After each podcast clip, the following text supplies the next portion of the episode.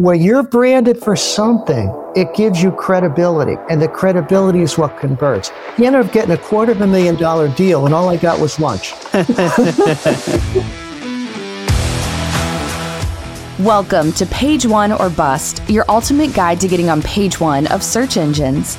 In this episode, we're talking about topical authority in 2023 and beyond with Vito Santoro, an award winning author and SEO expert with over 18 years of experience advising solopreneurs, entrepreneurs, and startups. He is also the founder of BrandVelocity.io, which helps entrepreneurs build their personal brands online. He shares can't miss advice on establishing topical authority for brand recognition and discusses the art of educating and converting your audience without overhyping your content, plus so much more. But before we get into it, here's a brief word from our sponsor. Page One or Bust is brought to you by DemandJump. Get insights, drive outcomes with DemandJump. Get started creating content that ranks for free at demandjump.com today. And now, here are your co hosts, Drew Detzler and Ryan Brock.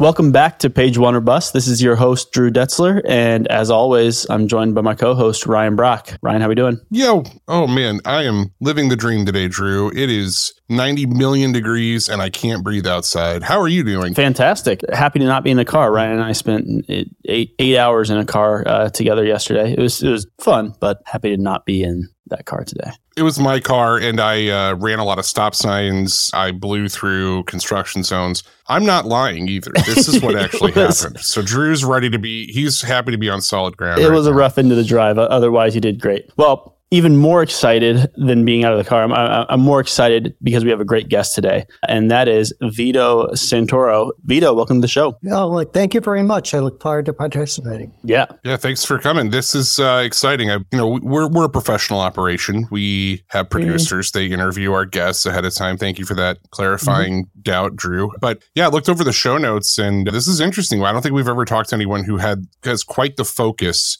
that you do, Vito. So I'm not going to jump the shark here and go straight to the end. But I'm, I'm really excited for this conversation. Thank you. Yeah, it's going to be a great one. And in fact, why don't we go ahead and lead off, Vito, with you giving a little bit of background on when SEO first came on your radar? It was back, I hate to say way back, but it was 2004, which seems like an eternity ago. I was very interested in the internet and I took a course on HTML and building websites. And I got interested in building a website when a, a friend of mine I worked with in high tech had a product that was for child safety and it actually prevented kids from running into the street. Okay. And he tried everything to get into retail and like he was having trouble. So I said, well, maybe I could build a website, you know, yeah. and see what we can do. Well, long story short, I went through all the pain of doing that and setting it up. And I ended up earning enough from that site just through SEO to put my daughter through Florida State University. There it is. And Man. it was like, it got, I got hit hard with desire at that point because I was ranking number one across all the search. It wasn't Bing at the time, it was MSN and Google, yep. you know, Yahoo. I never paid for advertising was all through SEO. There it is. There is something deeply romantic about, and I know this is a weird word, but like deeply romantic to me about like the wild west of the internet as we know it today. Like back then, that doesn't even like you're right. Like, it's almost 20 years ago. Doesn't seem like so long ago, but like the fact that maybe I'll build a website was not a foregone conclusion. Absolutely. like, like that's wild. And then the fact that you could do this also wild. So I want to, before we go any further, because I want to hear more about your career, like what did you do? Like what what were the tactics that worked in 2004 for that website? Because i'm really fa- i don't think we've ever had a conversation about seo at that far back in history. It was like a pioneer stage. Yep. google didn't have the penalties or the rules going on. So what you did was you actually optimized the page for a specific keyword. And actually singular and plural were actually two different keyword phrases. It's nowhere near. It was very individual. And there weren't backlinks like they were today so by building content and eh, submitting to like directories at the time, and they weren't even like niche specific. They were just getting directories. But what I found too, which was very interesting, is that I did a lot of content on child safety, not just on the product. I didn't realize I built an authority site at the time. I was just writing content and I put in uh, links also to Amazon with an affiliate program and put, you know, bike helmets and everything else, but I was writing my own content. And what, what I found was when I looked at some of the stats that a lot of women were coming on who were mothers of toddlers were actually spreading through, and they didn't have Facebook or anything at the time, but they were on forums and they were mm. actually sharing my content on forums. Again, it was like doing things to what you should be doing today, doing it back in the day. It was really weird, but it got me great rankings. And again, there was no backlinks to speak of. And that was the way word got around. Oh God, I want to go back there. you know it. I love it. Um, you know, uh, we, we all do. Right. Um, so I want, I want to talk uh, some more about your career and, and, talk about some of those steps along the way. But I'm going to almost jump to the end here and ask ask you how your philosophy has changed since that time in 2004 to now. It's funny that Ryan used the term the Wild West because that's what I use all the time when I started, right? Yep. But I think SEO has become more of a serious profession and it's no longer considered the Wild West. You really need to know what you're doing today. And you need to satisfy visitors as well as Google. And I think the priority used to be satisfy Google. Yep. Right now it seems to be more satisfy based on user intent, which can impact your rankings. Where it's getting a little interesting too is because Google now, if someone asks a question, because about 25% of the searches have never been done before. Yep. So it's not all based on keyword. It's based on people just typing a lot of queries in, right? So now they're even going to parts of content. I've noticed this and they'll highlight it in yellow to show an answer, which kind of tells you people want to get to the point now. So it kind of totally changed my perspective of how to how to do content now. You can see my book back here, Pillar Based Marketing, and that's like our, our software DemandJump it's all about enabling this pillar based marketing methodology for organic content. Because I think you and I, we think very similar, Drew, as well. Like we all seem to be thinking the same way. And like one of the core parts of the pillar based marketing methodology that's a little bit different from traditional SEO is like we think, yeah, people talk to search engines the way they talk to each other now. Exactly. We're so used to technology basically understanding us without having to like be technical that like a significant part of our methodology involves focusing specifically on questions often questions that Google Ads would tell you have zero search volume and favoring those over other terms that you would have traditionally favored before. So it's really interesting to hear you talk about that because we agree 100%. In fact, getting started with branding, you want to focus on topical authority because Google rewards brands. And branding used to be very, very expensive. But now small companies and entrepreneurs, solopreneurs can actually compete if they do it correctly with topical authority because that's how Google recognizes you as an entity and as a business. So you, you, you need more than just a website, but yet you need to have to differentiate yourself. Yeah. It, and actually show like you know what you're talking about. Completely agree. Where's Taylor? Where's our producer? How much did you pay Vito to say these things? yeah. I want to know how much you paid him to say the, like Vito, I'm literally like spending all my time right now where we, we I'm building an algorithm for a new model for topical authority metrics to measure oh, that man. with software. It's awesome and, to hear yeah, Drew and I were tied up in like a really extended conversation just like two days ago with a whole bunch of SEOs and, and marketers and entrepreneurs talking about why like topical authority is really quickly becoming the only thing that matters when it comes to like setting a brand foundation for anything. It's so different now too, because you still need a focus keyword for your content, which is kind of like a GPS system. But if you don't get into the topical relevance and user intent, it doesn't matter what you're writing anymore. With all the search volume that's coming in that isn't indexed, Google needs to look holistically at what you're doing, see whether you have trust and authority, and then we'll rank you for keywords that you're not even focusing on, as long as it's topically relevant. Where, where are you located? Where are you located? I want to take you out to dinner.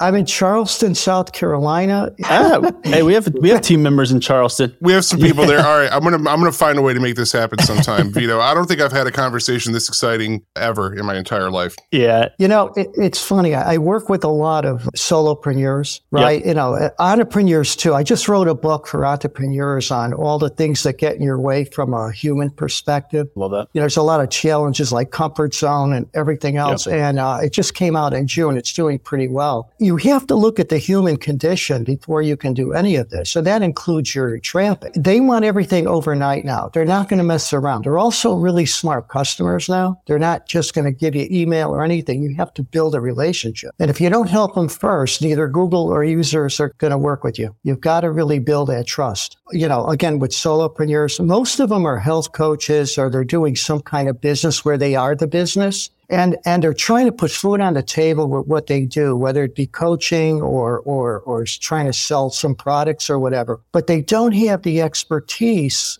or the time to sit down and learn how to do something in order to build topical authority. Yeah. They don't understand what it is. They think that throwing up an article now and then and you know sharing it on socials enough, and it's not. No. Do you think that's it? Do you think that like that that lack of technical knowledge is what keeps them holds them back? Because one of the things we found is when you actually get the right data, you make the right decisions. Like you said, like you write content in in the context of other content that sort of matches an entire customer journey. The smallest brands can quickly overtake very very large organizations. So is it just like like industry knowledge about how to do this that's holding these people back? That's part of it. I think they're overwhelmed. They're concerned about the budget of outsourcing in order to get it done correctly. And, and, you know, just like anything else, if you're in your comfort zone, you want to do what you're doing and you hope for an extra output. But the thought of writing 50 articles for topical authority, most people, it's like deer in the headlights. Then they have to know how to do it. So you've got to satisfy both users and Google. They don't know. I mean, a keyword, they, they think that they can just write it on something, but they're not looking. They don't even understand what user intent is. It's transitioning it from the concept to reality that they're struggling with. Well, maybe they're right. I tell people all the time, like one of the first things I say to people when I'm trying to get them to think differently about organic content is there's no such thing as a keyword. That's right. Um, that's what it all comes back to, right? Like I'm, I'm curious if you've got any examples or stories about like how not just like marketer behavior has shifted because we've talked about like you know, Google is it, it's not just about Google, and I think the reason it's not just about getting Google's attention is because Google never wanted that, right? Like they're building technology designed to better understand how humans view content. That's and it yeah. just took a long time to get to a point now where they can actually do that convincingly. And so like we've already said people don't search with keywords. They ask questions. They write whatever's in their mind. People don't know how to write using keywords. I kind of say that, that keywords don't exist anymore. Like there, you have to isolate these phrases, and yeah, maybe some some are statistically more likely to be repeated again and again. But like, you think that's a result of of user behavior? Like, are we all getting smarter? And if so, what is the change? Like, what's what's changing in the way that we all learn in 2023? I have two people I work with. One's a musician. He actually is an entertainer. He writes music. And I told him, don't worry about ranking. Don't worry about anything. Build your brand, your personal brand online. I'll get, tell you a funny story. He's actually one of my really good friends. We played in a band together and everything. And I helped him with this. And he dominated page one for his name and his music, videos, articles. You know, he's in Spotify, Yep. everything else. I mean, he was really, well, he got a refer. He's a stockbroker and he got a referral as a stockbroker. And the guy came in and he said, uh, she says, well, how did you hear about me? He says, well, I heard your name, but I Googled you. He said, man, you're really an entertainer, huh? And he went through all this stuff. He said, yeah, but that doesn't have anything to do with uh, investment business. He said, are you kidding? You must be great at it if you're that well branded on Google. You're amazing. Yep. When you're branded for something, it gives you credibility, and the credibility is what converts. He ended up getting a quarter of a million dollar deal, and all I got was lunch. So when you're saying branded terms, just to be clear, it's, the description you gave sort of sounds more like the terms that like label you, like the stuff that's fundamental to you, not necessarily the brand name specifically. Or or am I wrong? There's both. I think Okay. personal branding first. First of all, if you have a unique name, if it's not like John Smith, right, you're going to be able to pretty much dominate page one of Google because there's no other content about that. So you can actually get a good footprint about who you are. People now search to, they work with people. They don't work with companies. Yep. So like, for example, if a stockbroker leaves one major firm and goes to another, they could, they follow the broker because they trust them Yep. because th- the bigger companies have it. The second thing is if you have a company, you want to, you want to build your marketing campaign. You want to build your messaging. You want to know your, your target audience. You want to know how to talk to them and you did tie that all into your content. But once you rank for branded terms, okay, and you do it right, you'll start branding for keywords that are not branded.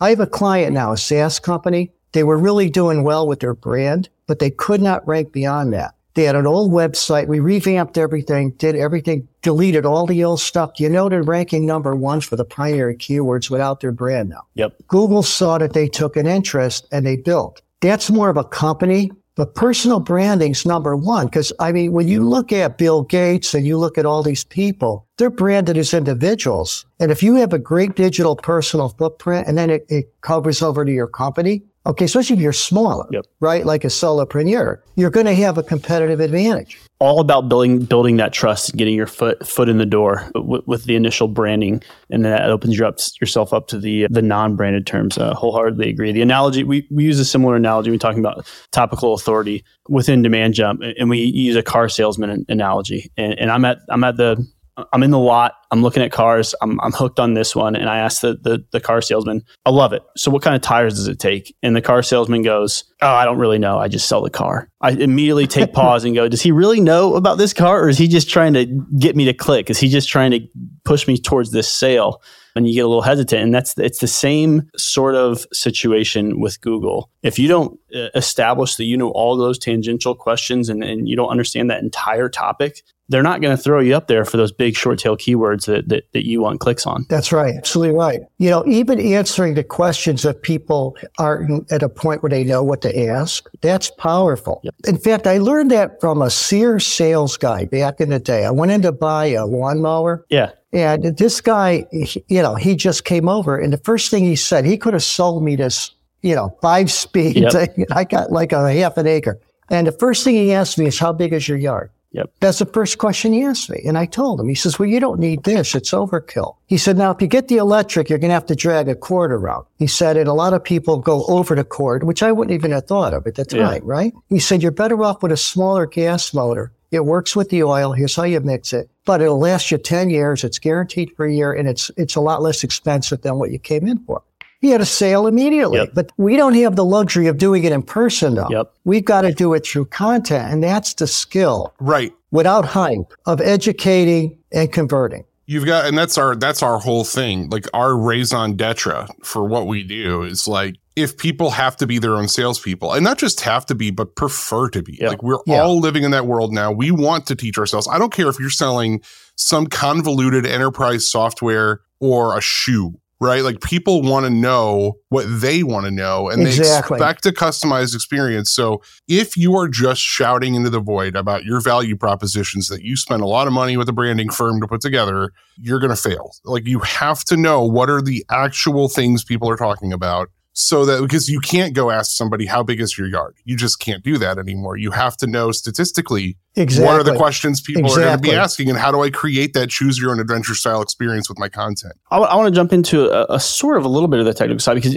we are speaking the same language around topical authority and i'm sure this conversation will get back there uh, sooner rather than later but what are some of the biggest mistakes you've seen on websites uh, of some of your customers that have negatively impacted that user experience. You mentioned one customer earlier. You know, it's funny when you do a little bit of an audit, it doesn't have to be a technical audit. It's more, I mean, it ends up being technical, but you have to look at it from the experience. Yes. Right? Like, for example, site speed. People do stupid stuff like they'll take pictures with their phone and they'll upload the image directly to their website. And now the server has to work at resizing it to display yep. it. Imaging will slow down your site more than anything else. Yep. So one guy had to re-optimize off pay, you know, on his computer, all the images, name them for the right keyword phrase, and then upload them. Yep. So it was all fast. Also, there's a difference between mobile friendly and mobile responsive. Yes. A lot of the older sites are mobile friendly, which means that the site just displays on a mobile phone, but you can't navigate or interact with yeah. it. So you need to make sure you're mobile responsive and that there's one click away from what they want to do. With every extra click, you lose them. Yep. You know, they have multiple calls to action. They should have one call to action on a page. You have to look at conversion rate optimization because look, people have real short attention span, seconds. But if you interest them in something, they stop and listen. They want more information. Oh, that's right. So, like people, people are not goldfish. I've been saying that for years. It's it's not that people have short attention spans. It's like like they need you to make them understand why they should give you their attention span. Like like it, we the attention span is a limited resource. It's not it's not just like oh the internet's ruined us or mobile phones have ruined us and we don't know how to read anymore. I get a good book in me, like in my hands, I can read for hours on end. But if I if it's a crappy book, why am I going to waste my time? Oh, you're lucky to get through the title. Yep. Yeah, absolutely. Yeah. People know when you're high. You got it. There's a thin red line between generating interest and being hypey. Yes. This is the best article ever written on earth. Okay, that's a little hypey, right? Yep. So, but if you hit the benefit or you hit the, the user intent yep. with a really good question. The other thing I, I notice is how they write content. They do a lot of really long form content and it looks like blocks of text. And when you look at somebody, you have to use a lot of H tags, like two and three. You got to break the content up. I start out by asking the user or answering the user intent right in the opening paragraph. Yep. Because now if they leave quickly, I mean, you know, that could be bad bounce rate. But on the other hand, Google's coming up with these little, did you get what you wanted? Yeah. And you click. Now, if they're clicking no, you're going to drop, right? But see, there's, there, I think we're in a hybrid situation right now. You still need the long form content and do your competitive ratio. But I think you got to start almost with the conclusion. Use a table of contents, link to H2 tags, have FAQs, have key takeaways where when they're scrolling, they can stop on what interests them. Agreed. And use, using video will keep them on your site as well. Yep. In pillar based marketing, we recommend that, like, for any broad topic, for any pillar topic you're going to develop content around, your pillar page, the one that's like your shortest tail focus keyword, like for us, it might be uh, keyword research or it might be pillar based marketing. That might be, right? Like, we, we tell people write like 3,000 or more words because usually for those short tail keywords, you look at what's on the top 10 positions of Google, they are longer form, they're more in depth. However, we also say, we can actually use data to understand what specific facets of that topic you should cover, mm-hmm. in what order, how many different H2s you should throw. I mean, we recommend in like a, if it's a, a 3,000 word article, there, have got to be at least like 10 to 15 H2s. yeah, absolutely. Right. And what we found is across all of our pillar pages, and we've got a, like, I don't know, Drew, 15 of them? Yeah, 15 plus. Probably at this point. Our, our average time on page is somewhere between like 12 and 15 minutes. Wow. And so I'm, I'm always telling people, yeah, it's like, it's like the length isn't a problem. The wall of text you described is a problem. And yep. the yep. fact that like you're starting with this short tail keyword let's say it's uh, SEO keyword research, and you're just writing whatever pops into your head, even though you give that title to 10 different writers, you're going to get 10 different articles back. You know, we get so deep into the SEO weeds sometimes that we start thinking way too technically. And if you just get up at 30,000 feet and look down at what you would want to read, it, it really does exactly. become that simple. The other thing they don't do a lot of is interlinking. That's becoming more and more important. Yep. Yes, it is. Like a like a silo structure, if they can. I mean, that might be a little too advanced for them. But when you interlink, you get all your pages indexed. Yep. You know, that's one of the important things. And also linking out to authority sites. When Google sees that you're linking out, they know that you're there not just to keep people on your site. Like you're exactly. willing to share more information. You're there to be so, helpful. Exactly. Yep. Yeah, that's that. That's what comes first. Okay, I'm scared to ask this question, Vito, because we're like nine for nine on alignment here on our on our philosophies and our perspective. And this one, this one's a hot topic. But I want to go back one one last question before we hit our lightning round and close this out. We sort of started this conversation talking about how how solopreneurs, entrepreneurs, small brands sometimes struggle to understand how to capture all that expertise that's in their head and use it to drive traffic to their websites. Writing 50 articles, that's a tough thing. Uh, I'm going to ask you a loaded question. Is artificial intelligence the silver bullet for that sort of a person or not? Yes and no. Well, let me give you some. that was not an answer. let me. I actually wrote a few notes here. Hold on on on AI. AI technology. I first when it first came out, you kind of got to step back and figure whether or not it's real or that it's going to be usable. But it was actually disruptive technology. When ChatGPT came out, they had a million users like in the first week, and it, and it went across marketing and everything else. But it's more than game changer. It's really changing the, I think for years to come. And I think the thing is it's being used incorrectly. And if you look at Google's history, if people press the easy button and say, write me an article on this, okay, it's going to be viewed as thin content. And I think it's going to be, it's going to be viewed as spam. Remember when they said back in the day when they said they wanted fresh content? Yep. People put everything up on the internet and it polluted the internet. Yep. Then they came out with the, with the uh, penalty to get rid of thin content. Well, I think AI content it's going to be viewed as thin content unless you put something into it. So I think it's good for brain. What do you call it? When you writer's block? Yep.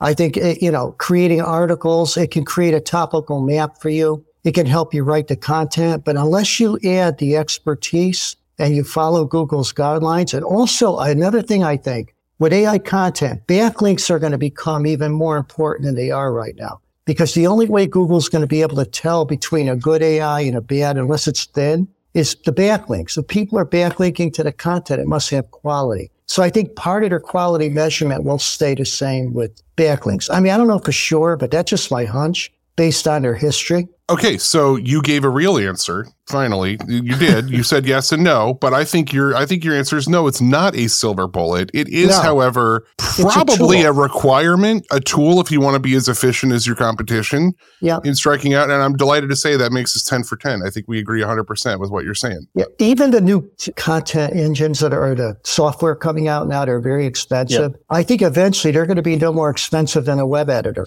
because so many people are doing it and it's going to become more efficient, everything else, right? Right? How much money do you spend on Google Sheets? You know what I'm saying? Like if No, you're exactly. doing exactly. this is a fundamental tool now. That's what I've been saying. It's a fundamental tool for this for the writing process for creativity. yep. we've gone without it forever. But like we all take for granted that calculator apps are just preloaded on our phone. We don't need to pay for the value of being able to calculate whatever. And I think that's where we're at now with this. Yeah, I have one more point. What they're all focusing now is trying to make AI content look human generated. Yep. Okay. And I said it's a waste of time. If you read Google's algorithm or the, what they're saying, they don't mind AI content if you add the expertise and experience to it and its quality. Yep. Don't Yep. waste your time investing on bullshit. Oh, that's a technical term. We Precision. we use that one often. Uh, that's beautiful. Complete agreement. I love it, Vito. We'll we'll jump into our lightning round. I'll just ask you some quick questions and rattle off some answers. Sound good? yeah.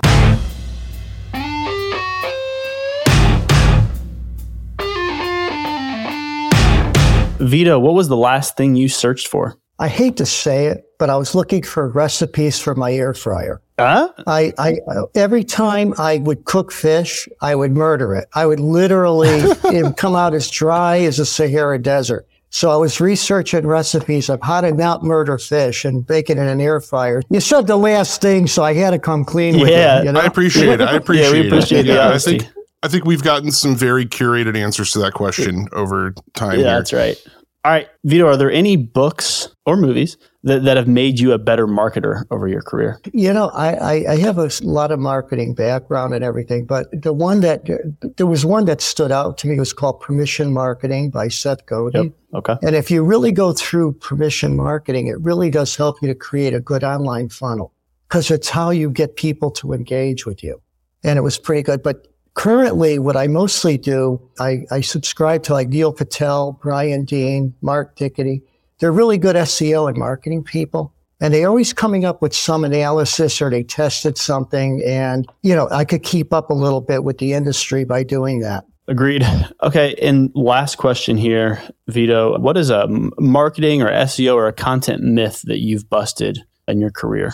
You know, the biggest one I'd have to say, I had to think about it, was that duplicate content it, it will hurt you. Oh my God, Vito! Come on, It's 11. 11 for 11. Come on! I this is It's my biggest pet peeve. Yes, yes. what? Like what? Where have you been my whole life, Vito? Like, you, like I feel like I take crazy pills. I argue with people about this all the time. I, I can't tell you the amount of times I, I say no, do these things for to build topical authority, and then I get some agency sniffing around with a customer, and this this SEO agency says, "Oh, here's three articles. We're concerned about duplicate content," and I'm like, "Do you think do you think Google actually expects people to read every page on your website? Like what? Like, sorry, I'm I'm stepping on your toes here, but like, I can't believe you just said that. What a great conversation. Yeah, this is a fantastic. and it's only great because I agree with every single thing Vito said. Yeah, to be fair, we have had great conversations where there wasn't complete alignment, but but this was fantastic. But before we get out of here, you mentioned your book. Drop the name of that book and, and where folks can get it. Okay, it's called Rite of Passage, and it's called How to Transition from a entrepreneur to successful entrepreneur, and it's on Amazon. All right, we'll put a link in the show notes for sure. So check that out, everybody. Yep. Link in the show notes. More information on Vito in the show notes as well. once again, thank you for coming on today, Vito. This is a fantastic conversation. I really enjoyed it, guys. You've restored my faith in our industry, Vito. You really have.